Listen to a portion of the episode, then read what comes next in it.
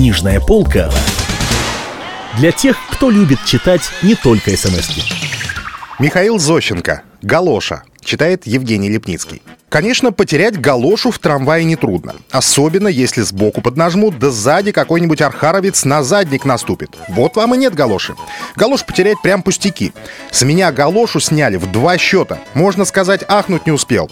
В трамвай вошел, обе галоши стояли на месте. А вышел из трамвая, гляжу, одна галоша здесь на ноге, а другой нету. Сапог здесь. И носок гляжу здесь, и подштаники на месте, а галоши нету. А за трамваем, конечно, не побежишь. Снял остальную галошу, завернул в газету, и пошел так. После работы, думаю, пущусь в розыске. Не пропадать же товару, где-нибудь да раскопаю. После работы пошел искать. Первое дело, посоветовался с одним знакомым вагоновожатым. Тот прям вот как меня обнадежил. Скажи, говорит, спасибо, что в трамвае потерял. В другом общественном месте не ручаюсь, а в трамвае потерять святое дело. Такая у нас существует камера для потерянных вещей. Приходи и бери. Святое дело. Ну, говорю, спасибо. Прям гора с плеч. Главное, галоша почти что новенькая. Всего третий сезон ношу. На другой день иду в камеру. Нельзя ли, говорю, брат, братцы, галошу заполучить обратно. В трамвае сняли. Можно, говорят. Какая галоша? Галоша, говорю, обыкновенная, размер 12 номер. У нас, говорят, 12 номера может 20 тысяч. Расскажи приметы. Приметы, говорю, обыкновенно какие. Задний, конечно, обтрепан, внутри байки нету. Сносилась байка.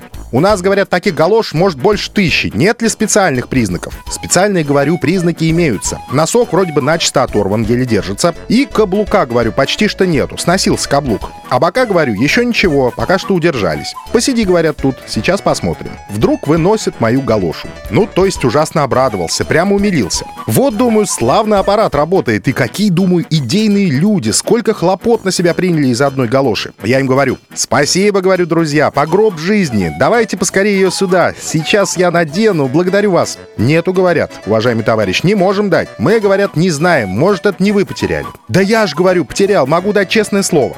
Они говорят, верим и вполне сочувствуем, и очень вероятно, что это вы потеряли именно эту галошу. Но отдать не можем.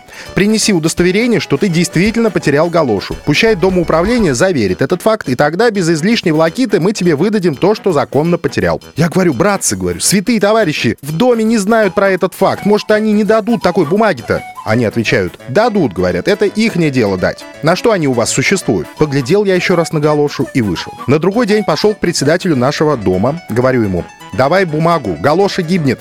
А верно, говорит, потерял? Или закручиваешь? Может, хочешь схватить лишний предмет ширпотреба? Ей-богу, говорю, потерял. Он говорит, конечно, на слова я не могу положиться. Вот если бы ты мне удостоверение достал с трамвайного парка, что галошу потерял, тогда бы я тебе выдал бумагу. А так не могу. Я говорю, так они же меня к вам посылают. Он говорит, ну тогда пиши мне заявление. Я говорю, а что там написать? Он говорит, пиши, всего числа пропала галоша и так далее. Даю, дескать, расписку о невыезде впредь до выяснения. Написал заявление, на другой день форменное удостоверение получил. Пошел я с этим удостоверением в камеру. И там мне, представьте себе, без хлопот и без волокиты выдают мою галошу. Только когда надел галошу на ногу, почувствовал полное умиление. Вот, думаю, люди работают. А в каком-нибудь другом месте разве стали бы возиться с моей галошей столько времени? Да выкинули бы ее только и делов. А тут неделю не хлопотал, выдают обратно. Одно досадно. За эту неделю во время хлопот первую галошу потерял. Все время носил ее под мышкой в пакете и не помню, в каком месте я ее оставил. Главное, что не в трамвае. Это гиблое дело, что не в трамвае. Ну где ее сыскать-то? Но зато другая галоша у меня. Я ее на комод поставил. Другой раз станет скучно, взглянешь на галошу, и как-то легко и безобидно на душе становится. Вот, думаю, славно канцелярия работает. Сохраню эту галошу на память. Пущай потомки любуются.